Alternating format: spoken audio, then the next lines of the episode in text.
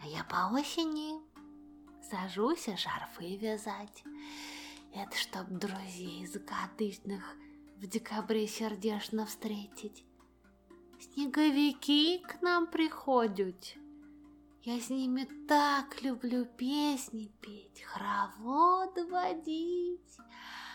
Только зайцев отгонять приходится. Они вечно норовят морковку утащить да сгрызть.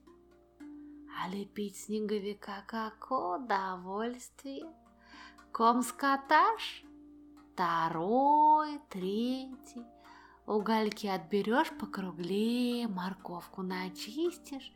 И самое торжественное, когда все носы и глазки на месте, когда у всех главный убор на местах, выхожу я и всех шарфами укутываю.